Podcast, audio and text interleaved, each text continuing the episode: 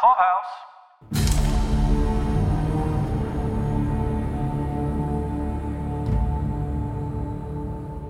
This is Paul, This is Caroline. and tonight we're going to talk about the sixth episode of the third season of Hulu's The Handmaid's Tale. This episode is called Household. So, in other episodes, we've had it be really heavy on dialogue or really heavy on um, music. This one was really heavy on imagery and symbolism. 99% of this episode was outside of our 10 blocks that we normally get to hang out in Gilead, and we are actually in Washington, D.C. Were you surprised they were still calling it Washington, D.C., Paul? I definitely was. Um, Lawrence calls it DC. The the idea of still honoring the idea of calling it the District of Columbia is um, because Columbia was was the first republic or the first democracy, first republic, right? And so that's the whole idea of Washington D.C. is like honoring the idea of this of this representative government, right? And Gilead ain't that. It's it's odd. I'm surprised with all of the changes that they make, and we're going to point out many that they bothered to leave that. It seems really unnecessary. So this episode does give us, like Caroline mentioned, since we're outside of the little tiny universe that we've had, we do get to see larger blocks filled in of of world building stuff. which was good. I needed that breath of of fresh air. Although, I mean, this is very unsettling air uh, that I got into my lungs. But I would say that it was it was good. She was coughing. Yeah, I wa- I was I was like sneezing, coughing, hay fever, achy, chills, can't sleep, all that stuff. diarrhea. exactly. I didn't, I wasn't gonna bring up the diarrhea, but since you did, it was bad. anyway, let's talk about the setup for this entire episode. It was given to us with just a little bit of dialogue at the very beginning of the episode. We have a voiceover with June, and she is explaining that there has been this ongoing prayer going around, seemingly a tree of like ribbons and these like decorative beads, basically a vigil going on for Nicole's safe return. And she expresses her own desires and prayers for what she wishes happened to the Waterfords.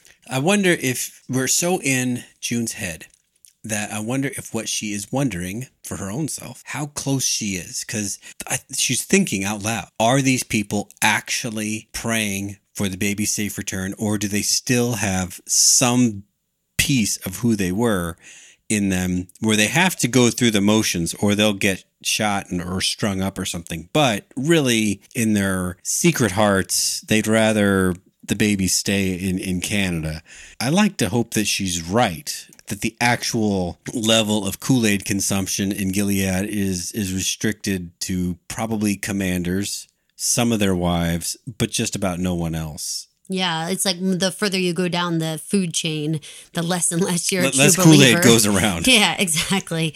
Um, I think that one of the things that was interesting to me about that whole portion was this concept of prayer and how prayer is mentioned throughout this entire episode. It is like the uniting word, I would say, of the episode. And you have this, you know, question mark from from June and this voiceover of, you know, what are they praying about? And then she shares her glimpse of like what she's praying for, you know, that the Waterfords would have a change of heart and or they could be hit by a bus. Like anything is fine by her. She's good with any of that. She just basically needs this shit to end, which for all of us viewers, we're like, we get you, girl. We get you, you know?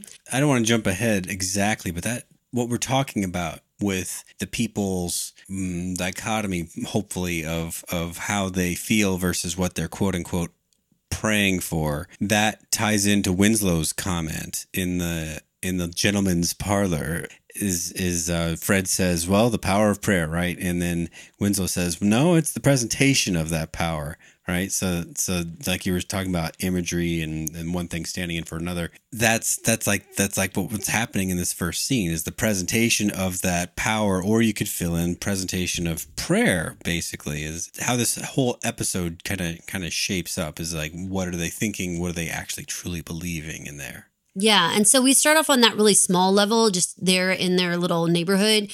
And we get this larger bit of information that Lawrence says that Fred is borrowing June and that they are going to be a part of a public prayer out to the world for Nicole. And this is again this interesting, you know, move towards prayer being this show of power, being this show of look at how many people are simultaneously doing the same thing.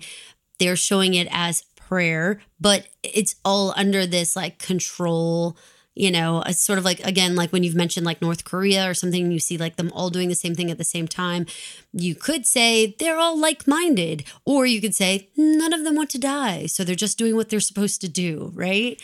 So that's the interesting thing about prayer, right? You can look like one thing, but prayer is actually like the one thing that these people still have that's completely personal. Like you don't really know what they're praying on the inside. And they give you enough glimpses throughout the whole episode that people have different prayers that they're saying, including Aunt Lydia and everyone. You know, they give you these little nuggets. I was having a online conversation with somebody um, yesterday.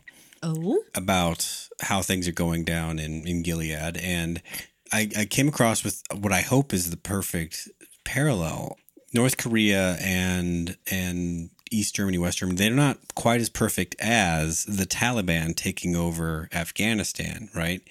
They moved in because they wanted to bring a more hardline uh, approach to to Islam than than was previously happening, and they thought they could do a better job of running the country. And just like that, how later on in this episode, how the Swiss say that Gilead is quite powerful, and that leaves us kind of scratching our heads as to like, well, what does that power actually kind of amount to, since they can't even manage their own borders? Well, somewhere in there, they they probably still have the keys to the some portion of the United States nuclear weapon arsenal and you know whatever assets militarily that we had in the lower 48 that they still had access to so in terms of powerful it's more like they're a kid with a with a bat you know you you you, do have to recognize some of the some of the power there that that that that kid wields just by having the bat you know what I mean? I completely never considered that that was what they meant by powerful. I didn't really consider that it was about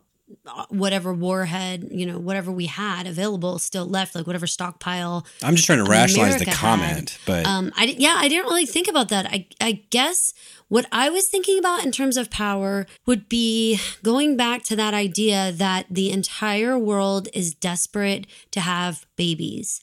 And if Gilead is in some way presenting a solution to the problem that the entire world's population is dealing with, then no matter how crazy their ideas are and no matter how insane these things are all portrayed, if at the end of the day you get results and you have these babies and all these kids, then I feel like there's power in that. Um, it's sort of like, you know, showing again, like those kind of countries where someone's showing like fat and happy people eating and everything. You're like, oh my God, whatever they're doing, that's the right thing to do, you know? But um, I think um, in the sense of of messing with another country in terms of like, give me back my baby. It's not really like, well, your ability to make babies does make you powerful. It's no, it, I think it's more like you're holding a pretty big stick and and and I'm not doing what you tell me to do. I, I, honestly never considered that because if we were really concerned just about that, I guess I want to say we know that other countries all around the world have weapons the same and on the same level as us. So I guess I I never we never talk about that in the show. And maybe that's a, a, purposeful omission on their part that we never discuss the fact that, like, all the other countries got together with their soldiers, they could take over Gilead in, in one minute, you know, they could obliterate the entire thing. There's something more hands off about the whole thing. There's something more to it than just Gilead could push the button, because we could push the button on Gilead. But they have all these babies and we need the babies. So it seems like, I don't know, if you're thinking about like what's valuable, I don't know if it's weaponry or if it's the power to have babies. I don't know. So this is let I mean as as listeners, you guys we're not even like really disagreeing with each other. I'm really wondering like what is it? Is it the concept of having a solution to a world's problem or is it the intimidation of such huge weaponry you know, what what would deem a country powerful at this stage of the game? I don't know. When they said Gilead's so powerful, we both looked at each other like, "What?" like because I feel like just like 5 seconds ago when the Mexican delegation was there and we were listening to Fred explain why we were like desperate need of like trade deals and you know basically there's a lot of rationing that we we've been discussing, you know how the grocery store doesn't have so much food and you know there's a lot of sort of reduce re- recycle reuse kind of feel about things that I don't know. I didn't really get the concept that Gilead was this really thriving, profitable country. Me neither. But I think maybe we're using the wrong yardstick for what is considered powerful, what is considered successful. And the only thing they've really ever presented to us is the concept of not that you're really good at making war, but that you're really good at making babies and that that is the only thing that is like somehow protecting you and or making you powerful. But i invite listeners you guys if you guys think it's something else if it's the military part or even the fact that they have this gumption to go around attacking areas like chicago does that like sort of irrational willingness to do this crusade make you so intimidating that the rest of the world who's just trying to use like what we would all consider common sense and like normal behavior when someone's like so outside of that that creates a weird power dynamic unto itself because you like don't know what they're going to do That's next. why I said a kid with a bat. Yeah, I, I think that that's a good example that you, you just don't know what they're going to do next. And even if they're not an adult with a bat, they can still hurt you, you know, they hit you. So it's, it, it is very interesting. Obviously, the concept of like stealing people from countries and stuff, again, going back to sort of like the terrorism analogy you were using, mm-hmm. you know, if you look at the amount of people that have actually been killed by terrorism versus like many other things, we're all way more scared of terrorism because it feels so much more unpredictable and just frightening and outside of like what any of us would do, as opposed to the number of people who probably die in a car crash every day, but we don't hesitate to get in a car. So it's like some of those are just like our own ideas of what's scary and what could really happen. So this was a um, again going back to prayer. Let's get back to that and this idea of the power of prayer.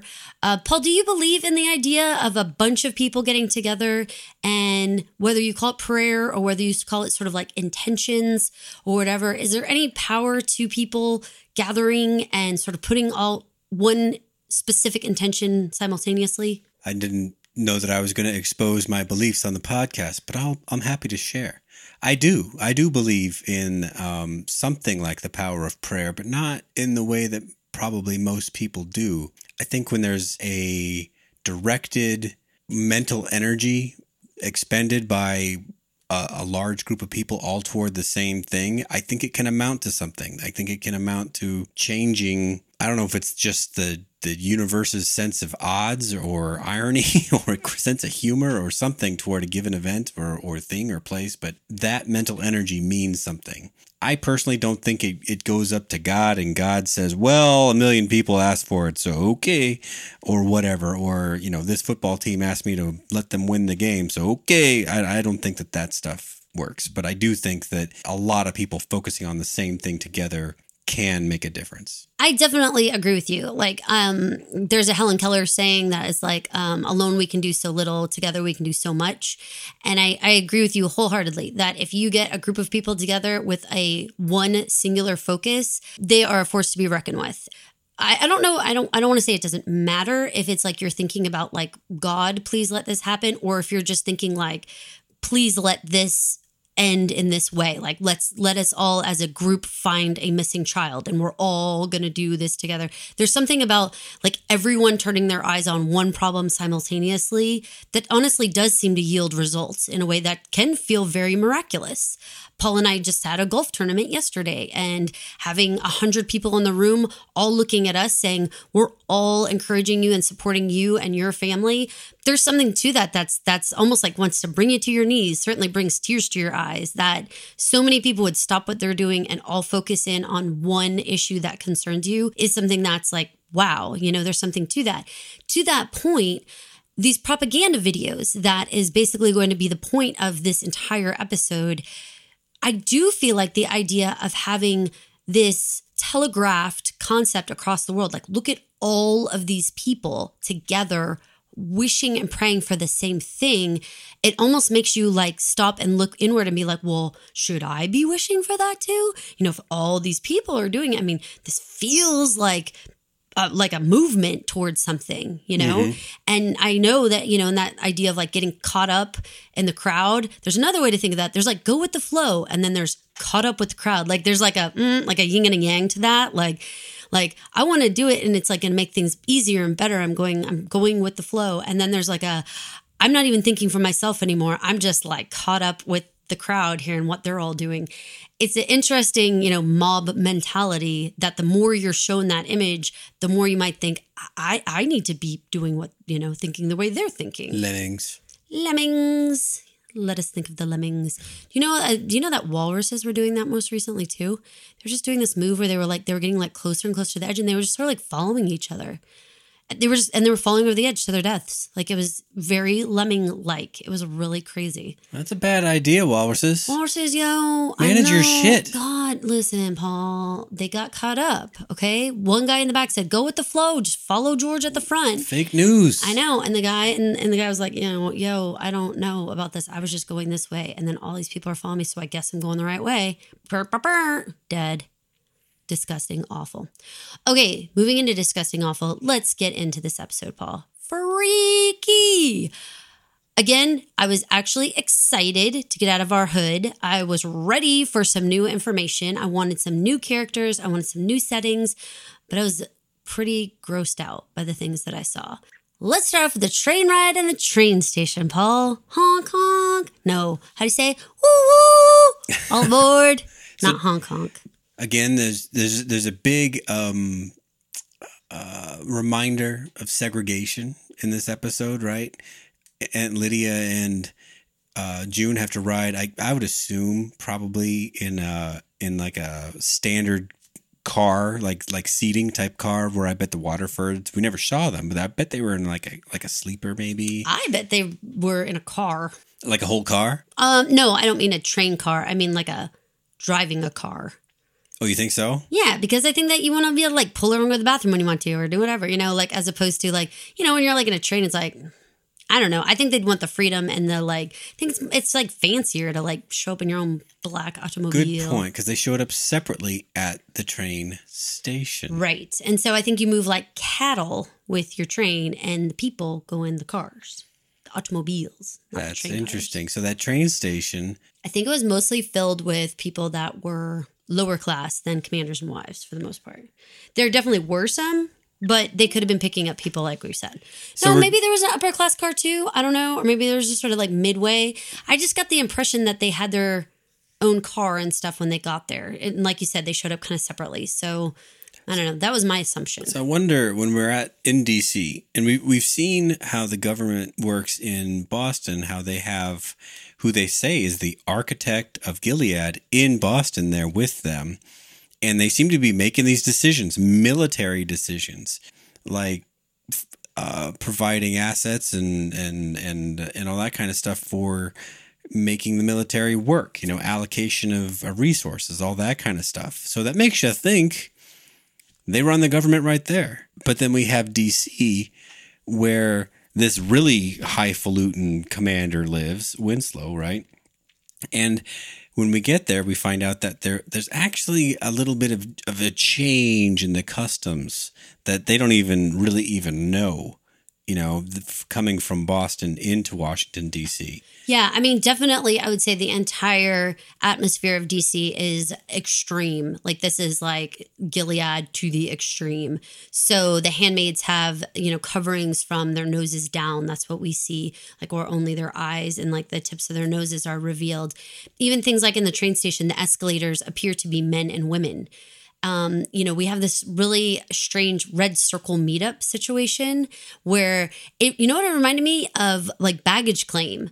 Like they came and they were kneeling down in or, the circle, and then retrieval. Fred came along and said, oh, "She's oh, ours." Well, yeah, that's right. She said, "He said this one's ours," and then she had to get up. But the even the way that from the train and June had to go find her red circle. That was very much like how you go find your like baggage carousel. You know, it's like follow the signs, go to baggage claim, you know, and she like went there and basically was claimed. It, there was a lot of that. And, um, it definitely gave you that feel that everything just felt a lot more strict and everything felt like so much more on edge. And we didn't get to the reveal that you're really talking about at this point, but you already knew something was funky about this place. The kneeling. Like it seemed like the, Yes. the handmaids were constantly needing to kneel in this episode, and we haven't seen that imagery before. Really, is it, are are we seeing just sort of like a hardline approach to the Gilead society, or is it or is it that the rules get a little more slack, even though they seem pretty strict out in the in the further you know territories like Boston? I, that's not actually that far, but you know you know what I'm saying. I want to say that perhaps the reason why things would be more extreme in DC is that we know that initially that's where Gilead took its first claim. They bombed Congress. Yes. They took over at DC. There's some sense that the most extreme people may have settled right there to start things out. And as you ripple out from there, the lower down commanders take over neighborhoods further away from DC. So then it makes sense that those at the very highest level would be extremists. And so, you know, their behavior, their customs, everything would come off way more strict. Now, you bring up the question mark about Lawrence and the fact that he is the architect. Now, here's the thing about him though he doesn't want to attend meetings, he doesn't want to be a part of the everyday workings of the government. So it actually makes sense to me that he's sort of like government light like outside of there living in a way more almost like countryside existence with these you know it is a large home for winslow's but he lives on more of like an estate kind of feel as opposed to like in the city with all these people and all this stuff. So to me that's still like a luxury. He gets to govern from afar and they allow that. So i'm still going to say that that shows his power that he actually had like a choice of where to live in my opinion as opposed to having to like you know live in what might be the white house or whatever. He's always seemed to wanted to be the puppeteer the guy behind the scenes. He's not going to be the guy leading the charge in dc but he's going to be the guy who maybe told the guy what to do in dc Okay, I can go with that. Way more man behind the curtain. Let's talk about the guys who do live in DC, though. We met the Winslows, George and Olivia. They have a massive amount of kids, Paul. Massive, six kids. I was like, what the hell? Let me ask your take right away on George, because he was the first Winslow that we met. What was your just like gut reaction to George? A, he didn't come on time to their meeting, which I guess is okay because it's your house. So it's like you keep your schedule. But then he says that the invitation to stay there wasn't even his, right? But it's not unusual to to give your wife credit for things of the of the home, which they're being invited to stay in their home. So okay, that's not exactly a full strike against you just yet. He likes to wave his his power and his um, wealth in in your face. Um, in in some cases, if you're playing pool, like right in your face with his gigantic ass. But in this case, in this scene, this is like a pimp letting like hundred dollar bills like fall out of his like out of like the cuffs of his jacket, right? Yeah. By having children, Just that many children. laughing and squealing. I find it hard to believe that all six children come running laughing and squealing on a nightly They're like the freaking Von Trapps. It seemed exactly like the Von Trapps and Olivia coming in, laughing and everything. I mean, I find it hard to believe that's like day to day life in the Winslow house. You know, Olivia, if, if they have Facebook in Gilead, she's she's definitely one of those that takes pictures Oh, like God. the reason I get up, or you know, no, no, no. The, the reason I breathe, right? right? Like, oh my God. Yeah, so completely. It had such the air of that pimp, like you were talking about, of just the luxury, the six kid luxury of it all, you know? Six kid plus a handmaid. Like we're still willing to to do our part for the for the country here. which super eked me out because I actually only got the feeling like she was just there for sex then because they already have six kids. I don't even know if that like you know that's what that was my gut instinct was like oh man he just like keeps a chick around for sex. That's how i felt about it. Now let's talk a little bit more about um, george and his like very uncertain nature about fred's household. He is presenting his household like check us out right? But fred he's very questioning. Like he's like it really matters how you're going about these propaganda videos. Like you better watch what you're showing on that stuff. Basically you better have your handmaid in line. Your wife better look just so. These things better go like freaking clockwork because whatever we put out there to the world they are going to be judging us and he was he was very wary of Fred. Now, can you kind of understand where George was coming from in terms of like the Waterfords coming in from the sticks, as far as they're concerned, coming in, coming to like big bad DC, right? Staying in your house. I feel like that's where he's like, oh, Olivia invited you, like not freaking me. And being like, I don't know that I want to be all up in your business, Waterford. Like you're whining about your one little baby and like we're all gonna get involved government to government over your one little baby when like my six babies just came running in laughing and joking. Do you feel like there was like an air of like you're really making us all put our necks out there as a country over your one freaking little kid? It could be that or it could also be that your house is a freaking mess and now you've made it the whole government's problem. Yes. And and how does this look how does this look to the world when like you know, what's going on? Like people are running away from Gilead. People's babies are being snatched. Like you're making it look like nobody wants to stay here, man. That's making us all look bad. What are you doing? Yeah, so that would explain why the the, the pool scene, the pool room scene, the, that, that explains what he said basically, which is like he came around to it because Fred in their warped little universe made it made them seem sympathetic like their baby was taken. This is like a, an affront to their culture yada yada yada and I also think that if you look at the situation, again, the title being household and Fred being the commander, being needing to be in control of everything in his household. And the fact that if you look at Winslow and he's like, look, I keep six kids from getting stolen on a daily basis. You had one for less than a year and you're slipped out of your fingers. Like, nice job, Butterfingers, right? So he's already looking at that household like it's in chaos. So now here is the household right in front of Winslow and he's seeing that Serena's falling in line line. The handmaid appears to be falling in line. They're managing to make these videos that appear to be in control. And I think by that point, when they're playing pool, he's duly impressed with Fred. He feels like, hey, you know what? I'm angling for you to come to DC at this point because it looks like, despite what I thought, when push comes to shove, you do have your house in order. So I'm impressed with that. Now, I have to ask you, Paul, that entire scene playing pool, there was so much to it that was like subtext. And I invite our listeners, I want to know what you guys think. Are we starting to tread into a potentially homosexual ground here where he was trying to dominate Fred in a way that was like, you're going to be my you're my bottom basically later okay?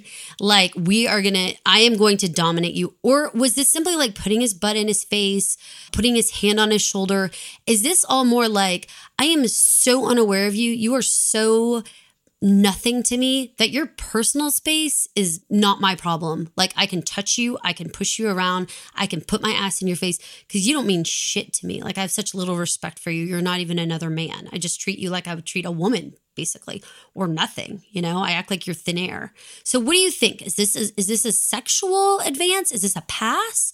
Or is he just being like total silverback gorilla like i own this whole room and like you get up and move if my butt's in your face? I'm not not taking my shot. The actor Chris Meloni has been on like lots of stuff. He was the lead on one of those law and order shows for a long time. So he's he's a pretty experienced hand, and he played this, I would say, 50 50 down the line, both ways. You could look at it either way. Like you mentioned, the way that he sticks his ass in his face, but he also has the pool cue and he like jams it back, which causes Fred to have to like pull whatever he's holding his drink out of the way. Like you said, it's it, it, it it's it's classic. You know, I'm the big fish and I don't. I'm you're beneath me kind of behavior. But then the the ass in the face combined with the the shoulder touch, man. That shoulder touch was was particular because Fred was already kind of leaning forward on the pool table.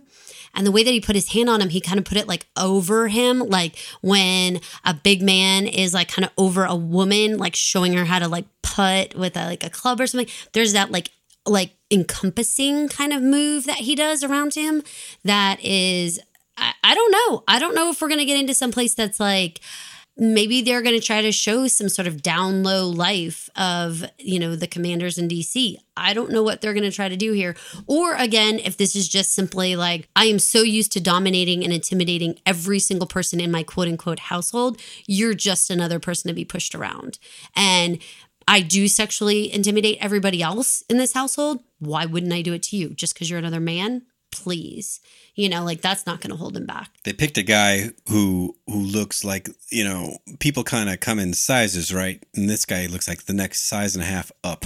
He does. Like when when they show like Fred standing in profile and George, I mean George is definitely like you said like a man and a half compared to Fred. Yeah. Absolutely. And they did a lot of imagery in this episode in my opinion to show Fred on a smaller scale. So like there was hmm. a conversation in the bedroom with Serena and if you look at the way that shot, Fred's height only takes up two thirds of the screen, and they leave like the top third to be the wall and even the, the ceiling a little bit. And in that way, it seems very like, you know, if, if we were all to take that photograph, we'd be like, you tilted the camera too high, like you cut him off at the waist, and then there's like a whole third of the shot above his Yeah. head. Like that seems like weird composition. But to me, I feel like over and over again, it showed Fred small. He was small. He kept being like pushed down into this smaller place. So, what was your lean? Dominating or uh, potential homosexual? Uh, I'm not sure it matters. I, I do think that the concept of sexuality generally in Gilead is one of oppression and using it as a tool to intimidate others. And so, in that way, I kind of feel like it kind of doesn't matter. You know, the fact that it's a man with another man actually doesn't play out any differently in my head than him, you know, leaning on a woman. Like it all feels like, yeah, they have no respect for anyone else's bodies or boundaries or anything. You know, they're just going to grab whatever they want. They're pretty down on homosexual women. I'd imagine they are on men hmm, too. I'm positive. I mean, given that it is, you know, supposedly Bible based, I'm positive they're down on any type of intercourse of any sort or pleasure of any plot, sort. Plot wise, though, that seems like Fred may go through something terrible, but then No, he I, has. I, I think there's a fair shot, and actually, if you really think about it, if Fred got raped and or had to submit to George, I mean, this show has shown a lot of different things that women have had to endure. If now you put Fred into those women's shoes, there is something that would be very balanced about that concept that, like, that Gilead is cruel and unusual to everyone. And if you are not the highest power anybody, you are just as likely to be abused on some level. No one, as as Lawrence pointed out in the previous episode, no one is safe. Just because you're a commander, just because you're a man, statistically, a lot of people say, oh, you know, this many and this many women statistically are raped. But then no one ever throws in the, the men's statistics, which are surprisingly high. So if you throw that into the pile, it's like, oh, they're actually just kind of showing a more balanced picture, but it's as accurate. well, all right. Let's talk about Olivia a little bit because, you know, she's the other half of this Winslow pair. And she turns out to be um, kind of interesting to me. The fact that she reveals that they're both lawyers and that she, despite the fact that it's taboo, decides to reveal to Serena that she has not only read Serena's book, but that she's 100% drank the Kool Aid and it was Serena's book who really, you know, just had their marriage blossom into this gross situation that it is now. This actress, Elizabeth Reaser, or maybe Reeser, you might recognize her as Esme from Twilight, those movies, but she was also recently on The Haunting of Hill House. So she acts a whole lot. And she's kind of I recognize kind her of face. She kind of very famous for a background role like this. You know what I mean? She was on Mad Men. I'm seeing like she was on uh, Law and Order for a long time. I think we're going to see more of Olivia. Why would they have her in such a such a teeny tiny background role? You know, To me, I think that this speaks to both of the Winslows. I think that there is a fair shot that the Waterfords do go to Washington. There's a fair shot that we have to do something to make things more interesting. We can't just stick around with the Putnams next door fooling around with baby showers. Like, that's not going to keep audiences coming back every week. So, if you move them to DC, if you move this couple into where more of the action is, you you pretty much have to in order for things to become again more tension filled because a lot of what we've had back in the old neighborhood has kind of dissipated. There isn't that sense of urgency within those group of people that we've had seasons one and two. So if you move them into a more extreme circumstance again, I think that we're going to see all of our hearts beating a lot faster again. We're getting off track a little bit, but that has me wondering if they go, do they try to bring June? If that happens, then Hannah's way out of position. You know what I mean? So it's like the plot kind of gets mm, thicker, very, very much so for for June because she's way far away from where she wants to be. Which is kind of necessary because if you think about it, by this point, we, you know, last week we had it where she's got Serena on her side, owes her a favor, tells her where her kid is. Everything is like so much like just like on a silver platter that snatching her seems really, really plausible. If you move June out of that situation into a far more strict environment with far more unknowns, we don't have any allies here. We take away all of the parts of her, like understanding how to get around the neighborhood or or people to talk to, then you can invite like this whole new group of characters who are now super scary to all of us, including June. And you have that actual tension of like, how do you get all the way back to Hannah now? Which we kind of need because right now she's just kind of down the road and you even know the bed she sleeps in. And, you know, there's a lot of factors that that were sort of already figured out, you know? Yeah, yeah. Just when I think about this show, I know that they've talked about just running it forever, but I also kind of think like this seems like it'd be more satisfying as like a four or five season show. Right, but I don't think that's going to happen. I mean, I really don't. I, I I agree with you that I would be completely okay with them doing that. But we've had this discussion in an earlier podcast. What is Endgame for handmaids? Does this show series need to end with June simply being safe in Canada with Hannah and Nicole and Luke? Is that a successful ending to this show with Gilead running strong? Or does Gilead have to fall to its knees? Does it have to absolutely crumble? Does it burn that mother down have to happen in order for the series to feel successfully concluded? If that has to happen, don't we have to go to DC? Don't we have to go to where more things can actually happen? That's Excellent freaking point. You can't burn it down from the suburbs, is what I'm saying. Like, you got to get in there where the powerful people are. You got to take your dragon to King's Landing. You got to take your dragon to King's Landing, man. I'm just saying. I'm saying. Bring the fire to where people got to burn, right? That's... And where the worst travesties are taking place. Like, we thought that Aunt Lydia was something to worry about. But at the end of the day, we can see that no, there is a whole other life that is far worse than the colonies, far worse than what you thought. You're kind of like dancing around at Lawrence's house. Again, think last week playing a boombox in the in the basement, fooling around with mixtapes. You don't even know how bad it could get, girl, and it's got to get worse. Or again, all the articles I'm reading out there and all the feedback I'm getting is like June seems untouchable. June doesn't seem like anything could happen to her.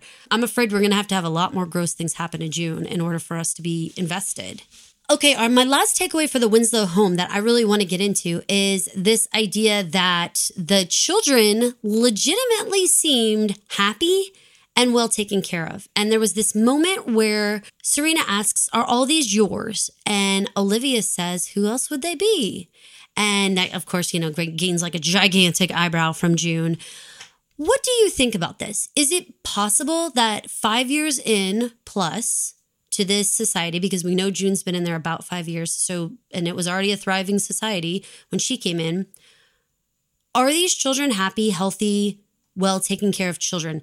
Is this a society that you think they are going to be able to function in moving forward? What are you seeing? If you were born into it, if you were born into it, then yeah, they will be Gilead citizens. If you are born into it, into that thinking, thinking that girls have a certain role to play and that's just it, then unfortunately for those girls, they're going to be stuck with that that mindset. You'll have the, the occasional outlier that that just won't won't fit in, and unfortunately, they'll probably do something bad to her. But unfortunately they're gonna think everything's great and that this is the way things are supposed to be. So uh, spoilers for endgame. So pause us now or fast forward me like 30 seconds.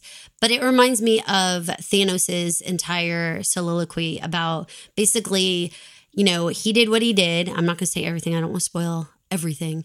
He did what he did and left behind the, the this population. But the reality was you got to start from scratch. Because if you leave these people like June, who are the people who still remember what it was like and haven't drank the Kool Aid, then you always have this risk that people are going to constantly be undermining you.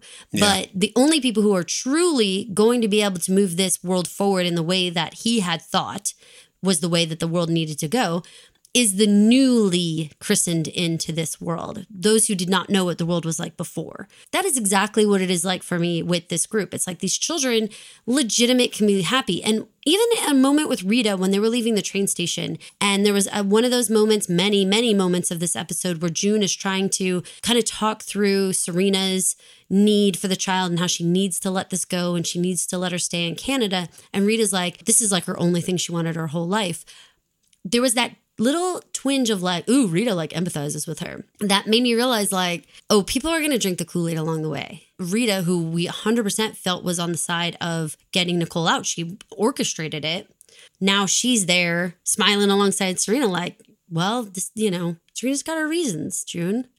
Like, what? Which which reminds me of the old husband um, get out of jail free card with your friends, which is I gotta live with her, and I think that's that's kind of Rita's possible rationale is well, I I can't I can't live in her house and constantly just disagree with her. I mean, just for my own self, I have to see it her way, or I will just go insane or something. You know what I mean? Yeah, I, I think that that's reasonable. peace. Any person wants peace. Let's hit Serena. Going into this, did, did you think that there was anything left in there?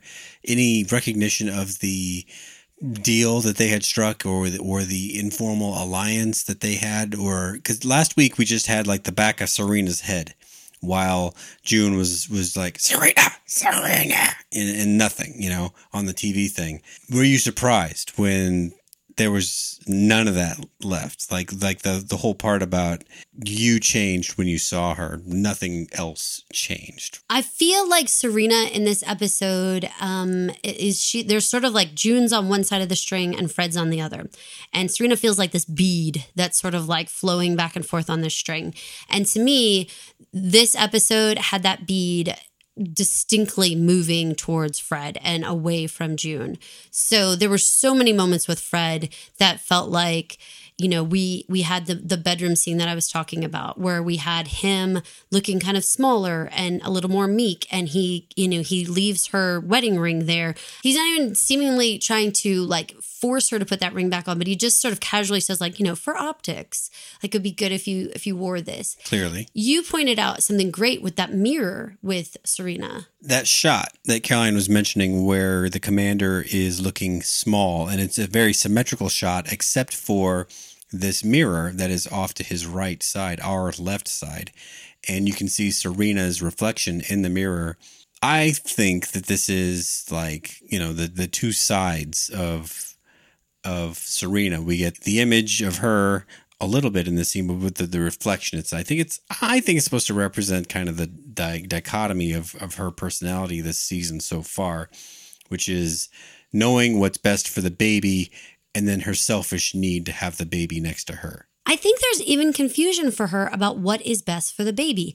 Like, if you think about the idea of, again, her seeing these six kids hanging out in this nursery, seeing them all be happy and growing up healthy and, you know, excited and, and energetic, I think that there's part of her that, despite, of course, things like, you know, your child will never learn to read, and, you know, she's wearing this pink dress because she's heading towards wearing a red dress it's like so frightening. I almost wish they had the children, girl children, wear a color that did not distinguish them as going towards handmaid or wife.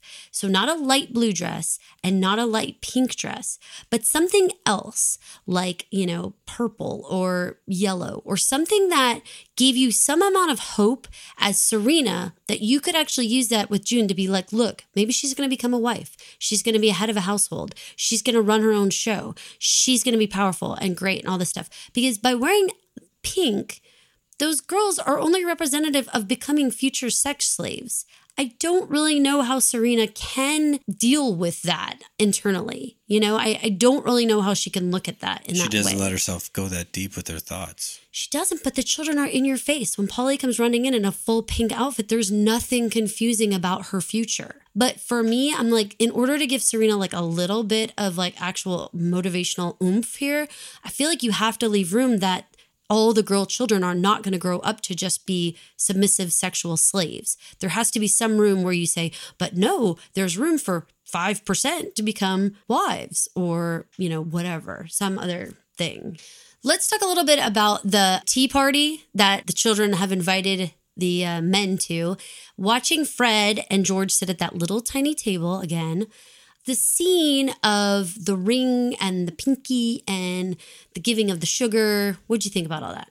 First, I thought Fred was uh, real lame uh, with his rah rah rah business, You but did? but I mean, I, I've probably rah rah rahed myself a few times. So You thought he was lame? well, He was in a nursery full of kids. You didn't think he was just playing the part? he's disingenuous. We he he gets his coaching from whores about how to talk to his wife. It's I thought the mm. whole thing was hugely symbolic. He came over with this little lion and he asked for some sugar. To me, that's like, you know, when you go over and you say, Give me some sugar, honey, to your wife or whatever, you mean affection. yeah. And so the fact that she was willing to pick up the sugar and they showed that shot of her wearing the wedding ring, the cut off pinky finger, which I do want to say, really high praise to the prop people in thinking of some way to cover up that finger and not have to have the special effects team have to go back and erase half of her pinky every week. I think that was really smart. The more that I watch it in motion, the more that I take away that part of it. Oh, it's like symbolizing her just, you know, coming back into the world as a 10 fingered person. I take it so much more as like, what a cost saving measure to have placed that over there and to just eliminate the need to hide that finger cut off. Like, really smart. If there was such a thing as DVD commentary on these, I, I'm positive that that would be mentioned because that's a really good observation. So, additionally, she does pick up the sugar and she does give it to Fred. And when he looks at her and, and the little child takes away the lion, a child takes away the lion. I feel like, and he says, I lost my lion.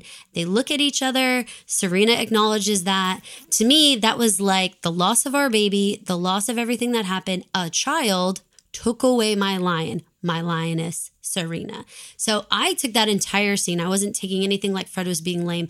I got it. I got that he like literally was like begging for her to come back. They were steeped in these children's world of like her um I mean god Paul, I don't even know if you realize this, but there is so much like dad porn out there where like women look at this stuff where it's like a dad with like a baby Bjorn on, like cooking, and that's like mouth watering, droolingly sexy. Or, you know, so a man playing like tea party with little girls is like, oh, my ovaries, like, can't stand it. There's something about all of that that is working for Serena. She is so into this and i just think it's moving her little her little piece closer and closer and closer to fred and really wanting this family lifestyle I think you're right. And definitely in this scene, Fred, he got a smile out of her, which has been um, a long time coming from, from probably his point of view. So you are right. Now going back to your original question about june i think that the closer you get to fred just again by design the further you get from june. Like there's no way that you can lean into wanting to be a family and still be anywhere near sympathetic to the way that June is trying to persuade her. You just can't. It's like one way or the other. It's black or white. You either have a child and you're with your husband, or you don't have a child and you're on June's side and you're trying to bust this place up. But you can't do both, you know? Yeah. I thought it was a particular stake in the heart that Serena actually mentions that seeing the child is what changed her to want to be driven to go get the baby back. To me, as the one that would be like thinking, like, I'm the one that had to persuade Luke to bring you to that moment. Like, I basically orchestrated that moment to mm-hmm. happen. I mean, god damn, like insult to injury here. I put this on Luke. He could have gotten a headache that day, you know, like just not gone, just not agreed to do it. There was nothing making him do it. I think he should have never let Serena see the baby, hold the baby, anything like that. Since that is what has set her off again, she could have pined away for the baby forever without getting the entire government involved. You know what I mean? Throughout this episode, we have June sprinkled out through just in many, many moments, her trying to persuade Serena that somehow life could be better for Nicole if she could simply be on the outside. And I just felt like A, it was making zero headway with Serena, and B, I just felt like June was just like losing her power. Like it was like physically escaping her body. Did you feel like June even like sort of even understood her level of like you have no influence anymore with these people? Uh, yeah, in in the Lincoln Memorial. Yeah, that's why she had to throw her last most desperate harsh sounding insults at Serena to try to get a reaction out of her, get her to see things.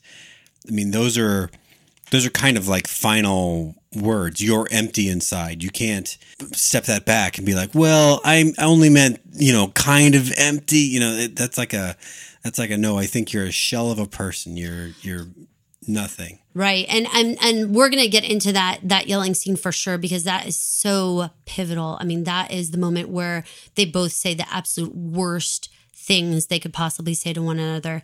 Let's talk about overall why we're here in DC. What were the two main big moments that needed to happen in order for this to have been a successful trip in the eyes of the Waterfords? We have this public recorded prayer that needs to happen this this propaganda video making but secondarily we have enlisting the help of a neutral party. In this case, it's going to be the Swiss, which you totally called. As soon as they started to say it, you're like, it's got to be Switzerland. And I'm like, God damn, like, why would they like want to come and be involved with this? But turns out they are. So we have this entire section with the Swiss Council. We're going to talk about the Swiss Council first because that really informs a lot of where June sort of ends up in this prayer. I like how they come in and they're and they're like, "Well, we're running the show," and they they're and even even with um, the commanders' uh, hesitations of letting them speak to June alone, they're like, "Well, we want to speak to her alone." I was actually quite surprised that when he pulled the the actual card of like culturally, it's not appropriate for you to speak to her without me being in there.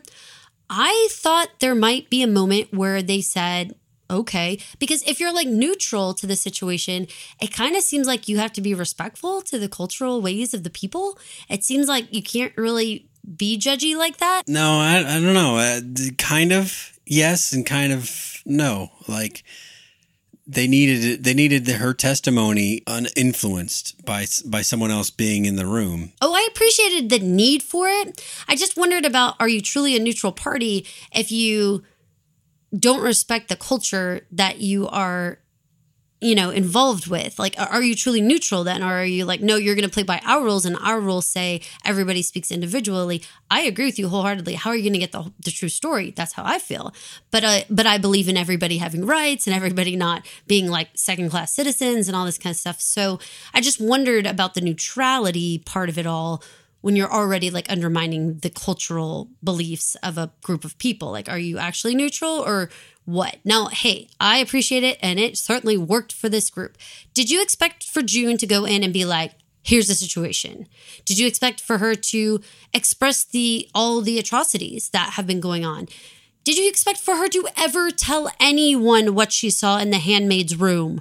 Because she never verbalizes it to anyone else. I expect her to do what she did. I mean, she's dealt with diplomats before, like the Mexicans, and tried to get her message across. So this time she knew that she needed to have basically just one message, try to get it across quickly. She couldn't, like, you know, throw in the kitchen sink, basically.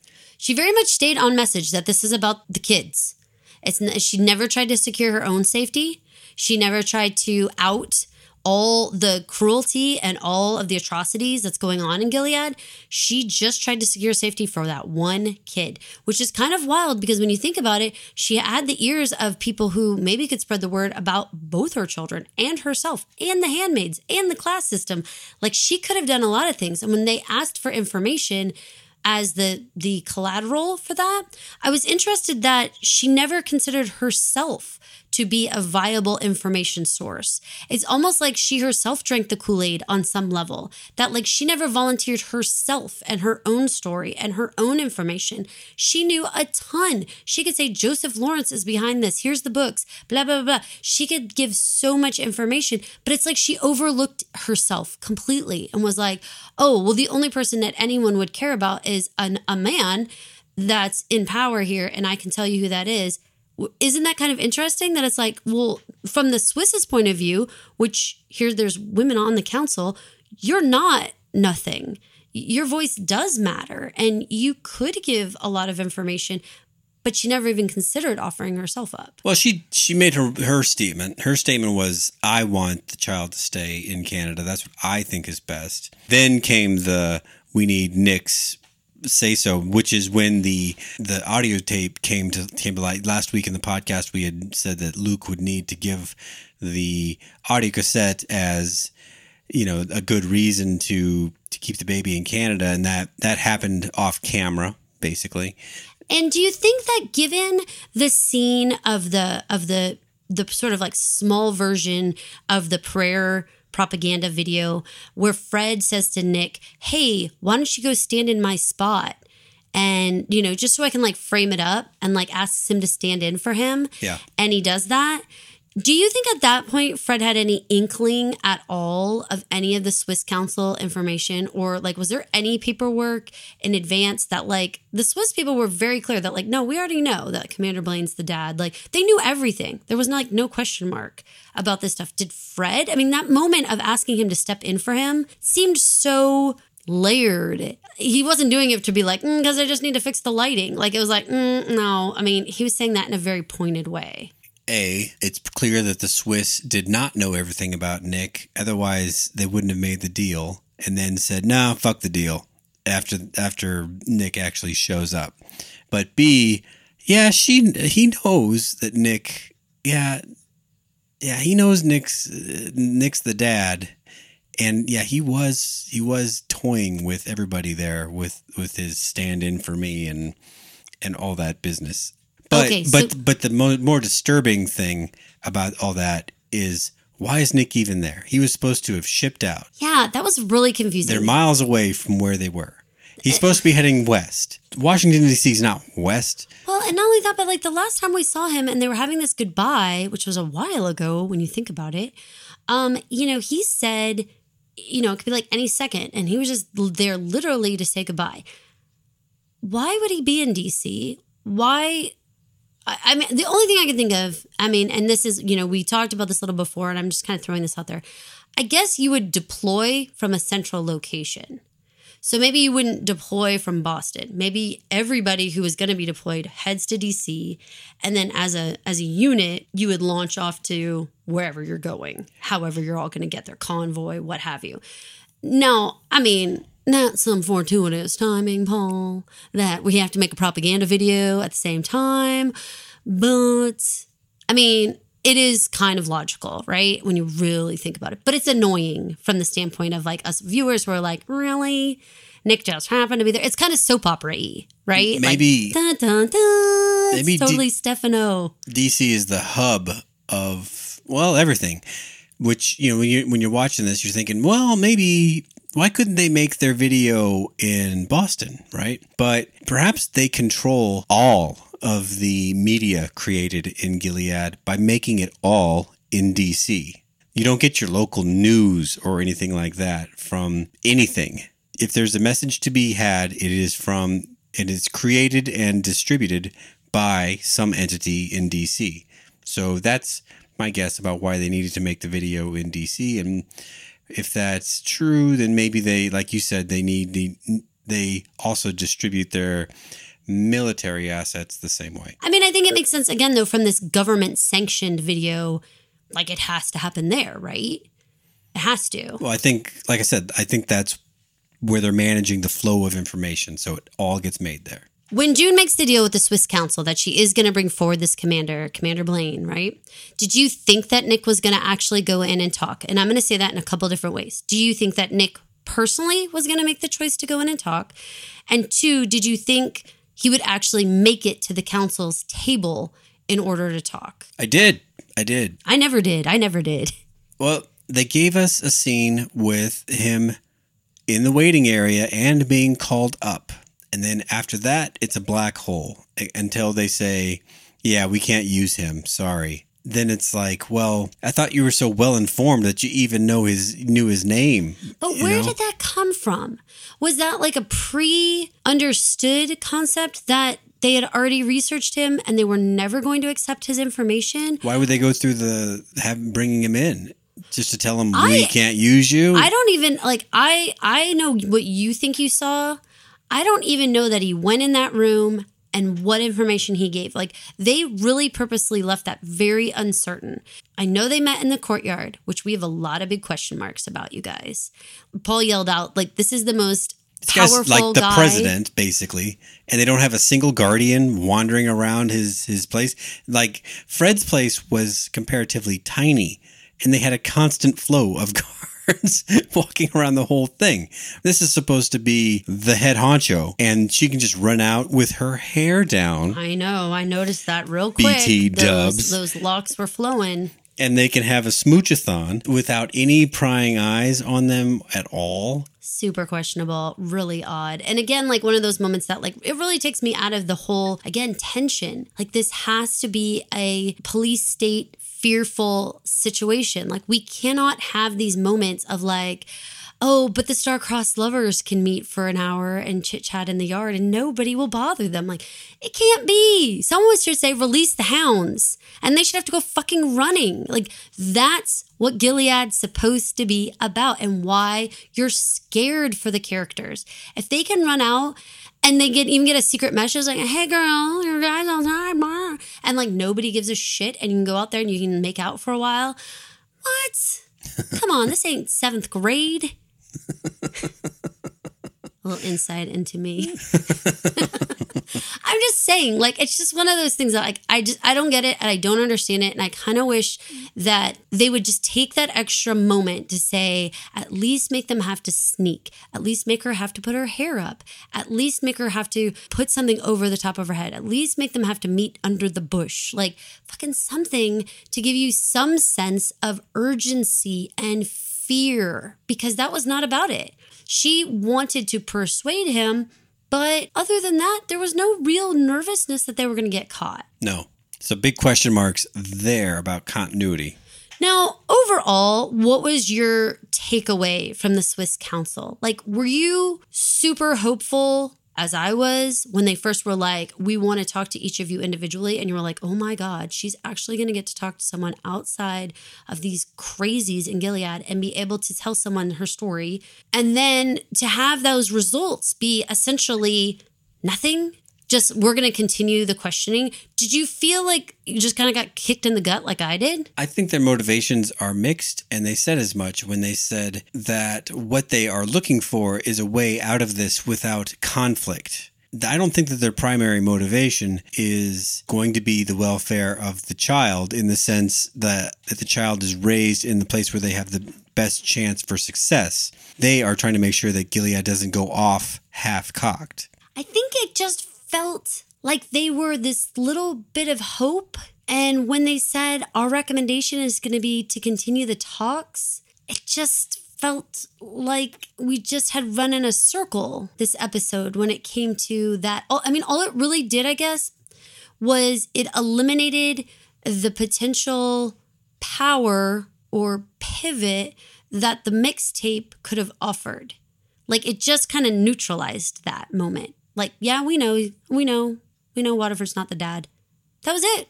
For all of our excitement of last week, of like, oh my God, and then the information gonna come out, and is Nick gonna be in trouble, and is Fred gonna freak out, and the whole world's gonna know it's not their baby? And it was like this, yeah, we already know.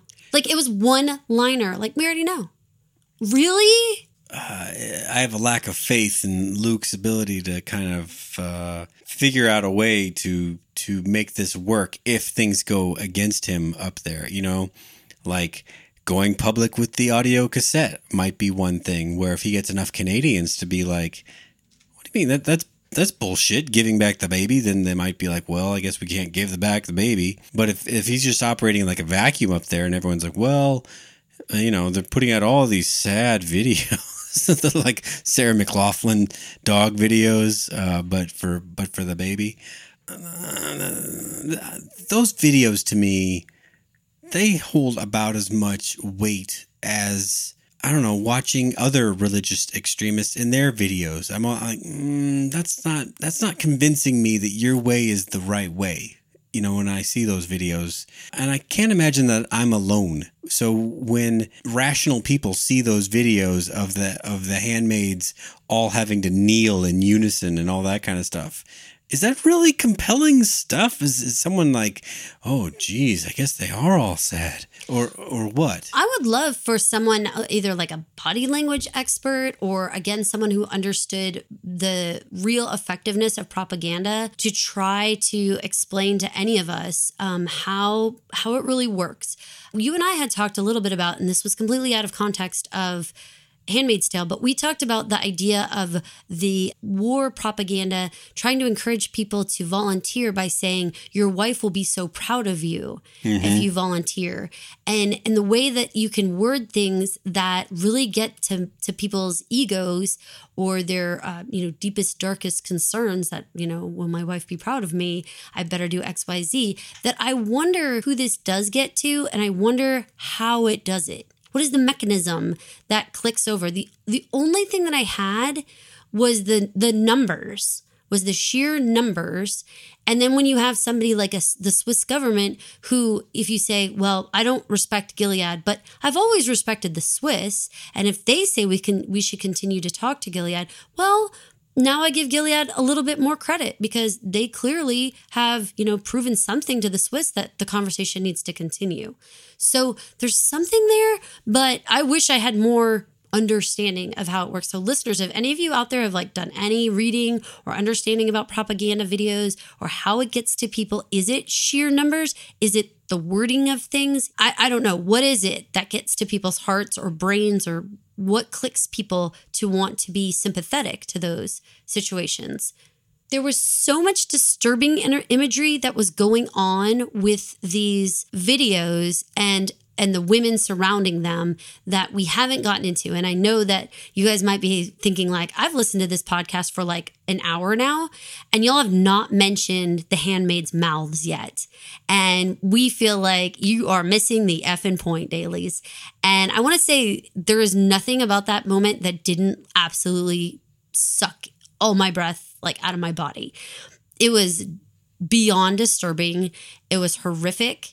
And um, it made it so much worse when we had June and Serena in that battle at the Lincoln Memorial and you saw all the American imagery. I would say the desecrated Washington Memorial and Lincoln Memorial and not just being destroyed, but the decapitation of Lincoln, the removal of his hopeful words behind him, you know, encouraging people to treat people equally, to, you know, have the, the president who guided the country to abolish slavery. And now Gilead, you know, all they are is about slaves it was such a kick in the stomach. And to have Serena stand in front of Lincoln Memorial decapitated and say, I should have put a ring in your mouth like on day one. The culmination of that disturbing line with the imagery of, you know, the handmaid from the from, you know, earlier in the episode and the decapitated Lincoln, like for me, I was like, oh, like this is horrific. Did you see the scene when Lydia peeks under the the covering of an of just a random handmaid and found that she also had the rings in her her mouth. Yes, like so that was standard issue. Um, the I believe so. Fact that um, and it wasn't that she peaked; it was that the handmaids. Um, I'm not sure what we would call that covering, but it was like their their mouth and neck and chest covering. That extra clasped on part, which that noise of those clipping clasps sounded so frightening. But it was like it had come down just a little bit, and so Lydia had gone over to it to kind of fix it, and that's when she realized like what was there. So I think it was a huge awakening for Lydia of like how these women are being treated on a level that she didn't even expect. Again, this is like being the country mouse coming into the city and being like, this is the way you guys are doing things. Like, this is a level of life that is so much more insane than I have ever even imagined. We're going to talk about Lydia and, and her continued decline here.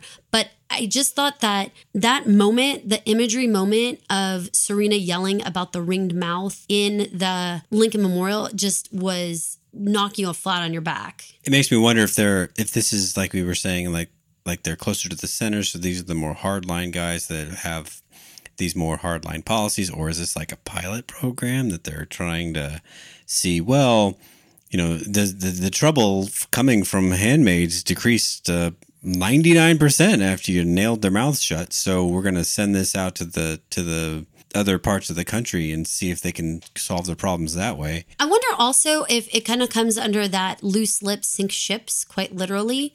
Like they're in the the epicenter of the decision making for the government, and living in like the Winslow home would be very different than living in like you know the Putnam house or something. You know where you're eating ice cream and doing whatever. You know, like this seems like this is where like the rubber meets the road. That Gilead is actually a functioning government and the idea that your how you know handmaid could go out and spill secrets or in any way be a, a you know a contributing negative force in your household in any way i think the control level is just clamped down you know like a bear trap on everybody. Good imagery. That's what I mean. You guys, we had so many questions about it. Like, I was like, how do you eat? Like, I know that the way they didn't sew their mouths shut, like with like sewing needle, but the way that it was done, like where there was like, I guess in theory enough space you could put a straw, but like Paul was even saying, like, do you think they're like tube fed through like their nose, or is it possible they would put a G button in their stomach? All of if you guys don't know what a G button is, that's what that's what uh, people who are unable to eat. It's it's a it's basically like a line directly to your stomach that you can you can pour um, nutrients into. The the entire scenario again, it's interesting because a lot of people from season one and certainly through season two, as June has become more vocal, have said, you know, uh, one of our listeners, Pete, said, I don't understand why they don't just like tie a handmaid down and just clamp their mouth shut and be like, shut up and just like have kids. He wasn't advocating this. He was just saying it's crazy how much trouble handmaids are allowed to sort of like rabble rouse when if you're only being used for giving birth, you don't really have to go to the store you know, like you don't have to be given any freedoms to do anything or any errands or talk with anybody. Right. This seemed like moving towards that. Like if you wanted to turn this into like a factory lineup, well, the first thing is nobody needs to talk in order to have kids. So let's just remove that from the table, you know? You know, there's a lot more gruesome things you could do to somebody. And I pray we don't see that happening to make someone immobile or whatever. But there's a lot of things that I feel like moving forward that it's like, it doesn't make sense that the handmaids are left intact when you re- if you're gonna go down that gross road of what are they really needed for their uterus does not require that they have working legs or arms or you know like a lot of parts to them that are like not needed. It scares me because this is like the first time we've seen something taken away uh, at this level. I know certainly janine with her eye don't get me wrong but but but uniformly right. yeah more uniformly taken from everyone it's scary where we might head with this.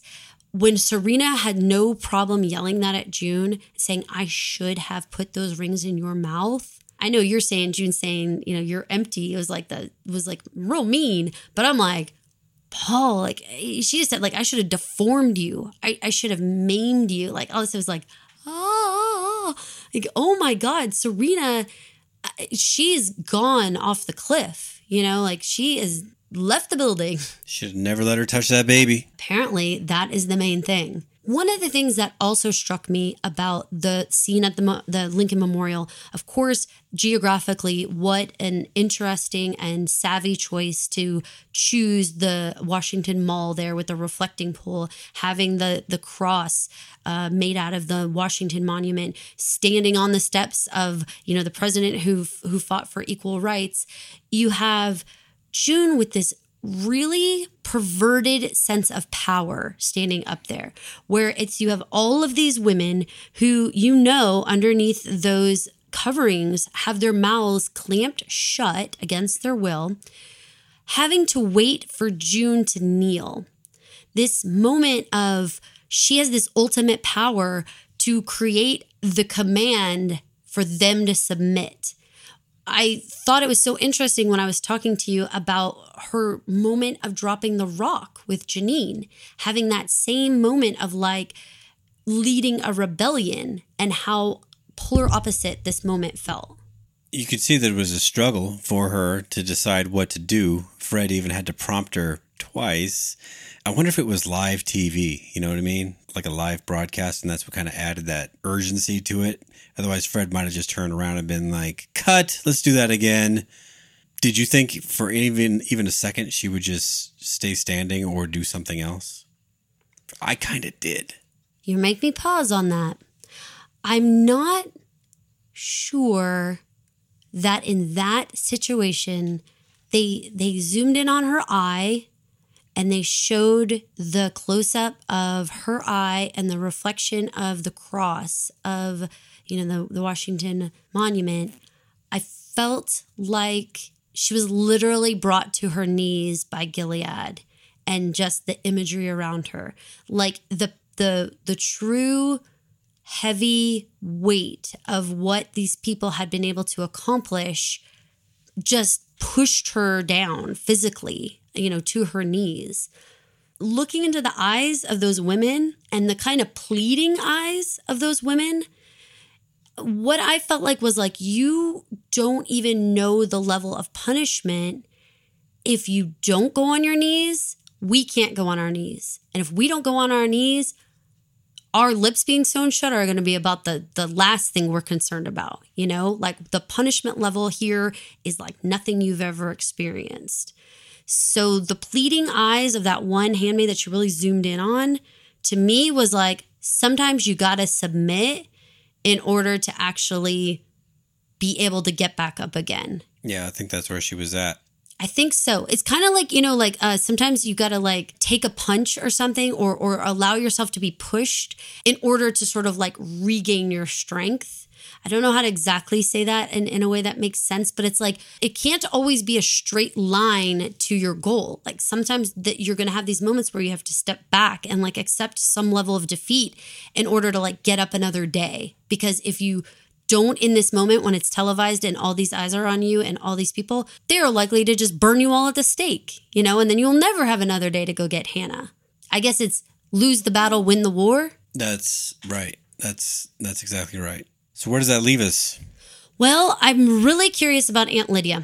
I gotta tell you, I think that this particular episode and her seeing the extreme nature of what's going on at the center of Gilead really makes me wonder if she is going to be able to continue her job at the Red Center and continue to create the scenario in which these handmaids are getting their mouths sewn shut. When June and her were sitting and talking right before she had to go, did you feel that Lydia was going to be that open and that consoling and that mm, I almost want to say nurturing of June? Thanks to the extreme nature of the way that the handmaids are treated, and assumingly the way that the aunts have to enforce the treatment of the uh, handmaids. So she might be thinking of what would my part in this have to be.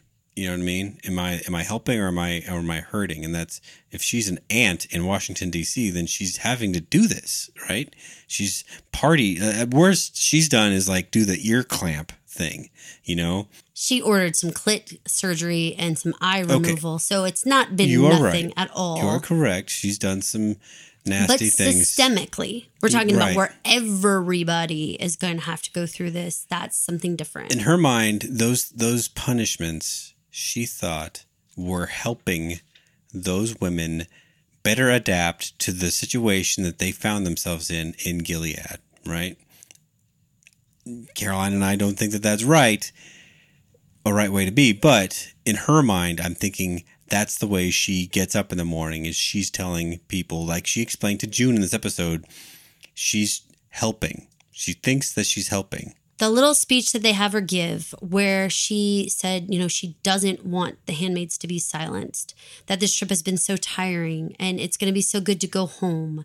And when she's so tired like this, that she, all she can really think about is that if she can do good for one person, just one soul, if she can do something to try to make things easier on that one person, that, that at least she's doing some amount of good this makes Lydia such a complex character because I do feel like on some level, she truly believes that if she can equip these women with the survival skills to get through this process of basically becoming you know a breeder for this society that somehow she will have done good for the world. She will have a baby in this world. And not only that but if she can somehow create a woman who can deal with this, who understands the rules and can live within them, Right. then somehow she is actually doing something worthwhile. And I think when she sees these moments that she can see are cruel, sewing someone's mouth shut is absolutely psychotic. Taking that away from them is just insane.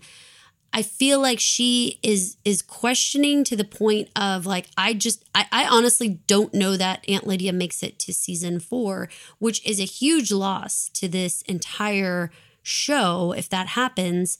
But I do not see her remaining in the role of this head aunt at the Red Center. Like there's got to be some sort of change of heart and losing the alliance with Serena offers this opening, I think, with Aunt Lydia that I honestly, I mean, when we saw the scene where Aunt Lydia put her arm around June and said, like, you're the one I think of when I think about the one person I want to help, I rolled my eyes, you guys, because I do not think that this was an earned moment of the show. June has not been Aunt Lydia's favored child. Like, this freaking makes no sense. Janine could have this speech with her, but June, no, y'all. You guys, no. This was not a relationship that has been built in this way. Now, again, she saw that handmaid's mouth. She saw this level of insanity. But she was like, I'm pumped, you know, on the way into this situation. Right. right. She didn't. Well, she didn't know better at that point. She didn't know, but I'm just saying, like, there's a level of Lydia that, like, I'm sorry, I just don't believe that she had this heart to heart sincerity concerning June specifically. And that's what they wanted to le- make you leave with that, like, it was all about June. And it's like, but it was never about June. It was about Janine, but it was never about June. You know, June's been She's a had a much more contentious relationship with June. Absolutely. Much, much more. So where do you predict that that Lydia goes with this now? If we leave the small hood that we're in and we head to DC, we have to leave some of our characters behind. There's no reason why Lydia comes to DC.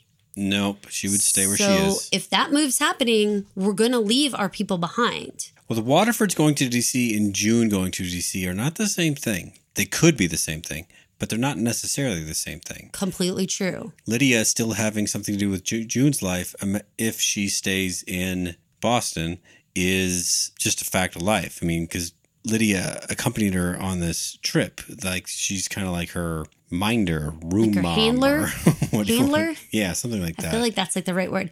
Okay, so you guys, um, I feel like that this entire episode as a whole was just riddled with this imagery and symbolism. I thought that there was such a difficulty with this episode. I know a lot of our friends said this was the worst episode they had seen on the whole, which for me, I can see why. It was not just about the treatments of the handmaids, it was about watching America literally crumble. A decapitated Lincoln, a, a Washington monument, um, you know, just the the extreme nature of really what I think is kind of Gilead proper. You know, Right. we we live on the outskirts. We didn't know how good we had it, which kind of makes sense because remember when we talked with Serena's mom and she acted like she was even like another ring out, and her life was even like weirder and like more kind of loosey goosey kind of whatever. Yeah. I mean Serena's out there smoking and playing in the water. well, like she's apparently running a house without a husband around. amen to that. Like, what's up with all that? So, yeah, it, it, I mean, it is clear that the closer you get to the center, the more like intense the situation is. Do you think that with Nick heading out and getting this like soldier salute from all these people, what's going on with Nick? Do we believe that he was like truly this like crusader who really was hiding this other side? Or has this all been like conjured up by the Waterfords and, you know, perhaps even the information gotten by the Swiss supposed research, but maybe was probably also propaganda they were given? We know that Nick's backstory had sort of a disgruntled youth aspect to it and a, a certain amount of sneakiness. So it may be An that. underhanded nature, if you will. Yeah, so the stuff that a coup would use a sneaky guy for may not get him to the head of the class in terms of like rank afterwards, like a reward. The kind of like how Nick was a driver and has eventually become like a low ranking commander. But if someone found out that you were the one that, say, helped put the bomb in the Senate or whatever, then yeah, I guess you would have kind of a black spot on your credibility, like like the Swiss have have suggested. Where he goes from here, I mean, I guess he's just going to go fight in, in Chicago. Which I think is kind of exciting. Like, do you think that he's going to be like Emily? Like, he's going to be the satellite character? Like, are we going to actually get to see what's going on in Chicago because we were following Nick? We haven't followed Nick at all as an independent character. Do you think we will now? I mean, we for the first time we followed him walking down that hallway with all the soldiers saluting. I feel like that was one of the very first times we saw him not in relation to Fred, not in relation to June, but like doing like going his own path. If we do, then it's then it then it says that, that we're not done with him in terms of June's story. Agreed. I think he's only a satellite I agree. of June. I don't think he's like a main character like that. If we don't, then we will see him again, but it will be like when he gets shot or, you know, some some major part of his story. So it's going to be one of those two. If we keep up with him, then it's cuz he's coming back. Intriguing. I also think that um, June's words with him about you've got to be a father and how many more chances do you think you're going to have an opportunity to be a father? As soon as you kind of put that out there, like how many more chances do you think you're going to get? I kind of feel like, well, at least one more because you just said it. Like I kind of, you know what I mean? Like it kind of sets you up for like now he's going to be like yearning for an opportunity to be a father. And like if this one didn't work out, now he's going to be like stretching to have that opportunity because he didn't get it in the way that he thought he was going to. So to me, if that I I see this baby coming back to Gilead. I do not see this baby staying in Canada. And I think it's going to be nuts and I don't know if Luke lives through it, but I definitely feel like that baby's coming back. I just don't see it any other way. When the Swiss said the line that Gilead is so powerful, that changed a lot for me in terms of their ability to get this baby back. Because we just thought they're just a limp noodle. Like they've got nothing to work with here, you know? And now, no, I, I think that they've got something that apparently the international community views as powerful. Man, I don't want to see the baby come back. I want to see Luke at least make a make a run for it or something. The last thing I do want to touch on before we close this one down is we've had a lot of issues with the inconsistency of the show in terms of tension and allowing certain scenes to happen. And and the last big scene that I do want to mention is that that the Lincoln Memorial scene of the Serena and June being allowed to yell and scream at each other in a if you guys haven't been there, a very very echoey space right when all of those people, hundreds of people, are lined up like just down the stairs. Like that's not something you wouldn't be able to hear. And June says, I should have let you burn when I had the chance.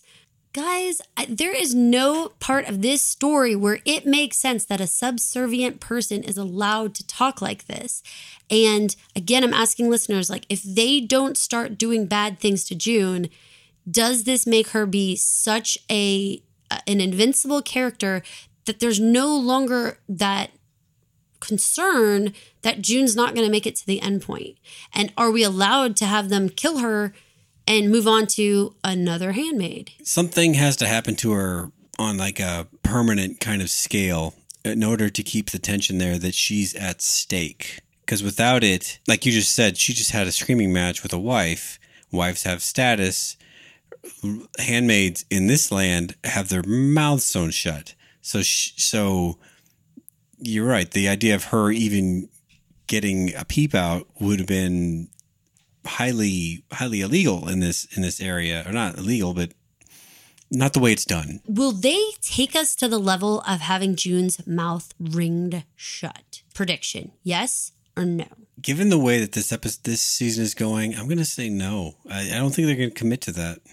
I agree with you. And then that's where I think that, as grotesque as this is to say, without doing something so extreme, I think they're going to lose a lot of viewers because I think it's going to get to the point where it feels like if you are living in this land and these are the types of things that people say and you have the wife straight up say i should have i should have sewn your mouth shut when i had the opportunity and you say such heinous things to the woman like she didn't hold her tongue at all she like literally lit in to Serena in a way that was like, oh my God, you shouldn't have said that, even if the threat of a hundred women with sewn mouths shut wasn't right behind the woman.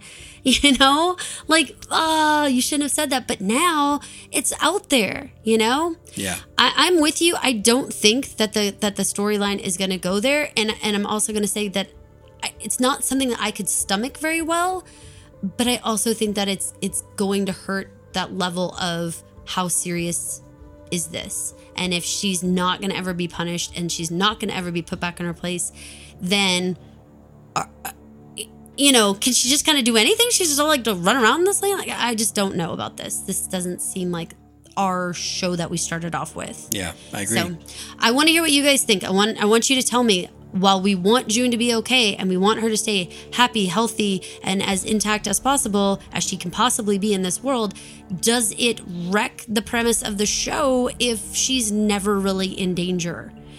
Or are you guys like, look, I am willing to see her stay that way and never be touched a hair on her head because I just can't stand any more suffering? Where do you guys land on this? Let us know. Thanks. Bye. Thank you for listening. This has been an original Pod Clubhouse production. Pod Clubhouse is a podcast network dedicated to encouraging collaboration among podcasters and friends to bring a fresh voice and diverse perspective on a wide array of content. Please visit and leave a comment for us at podclubhouse.com. Rate, review, and subscribe to our podcast feeds on Apple Podcasts. Follow us on Twitter, Instagram, and Facebook. You can find us at Pod Clubhouse. Our DMs are always open, and we'd love to hear from you.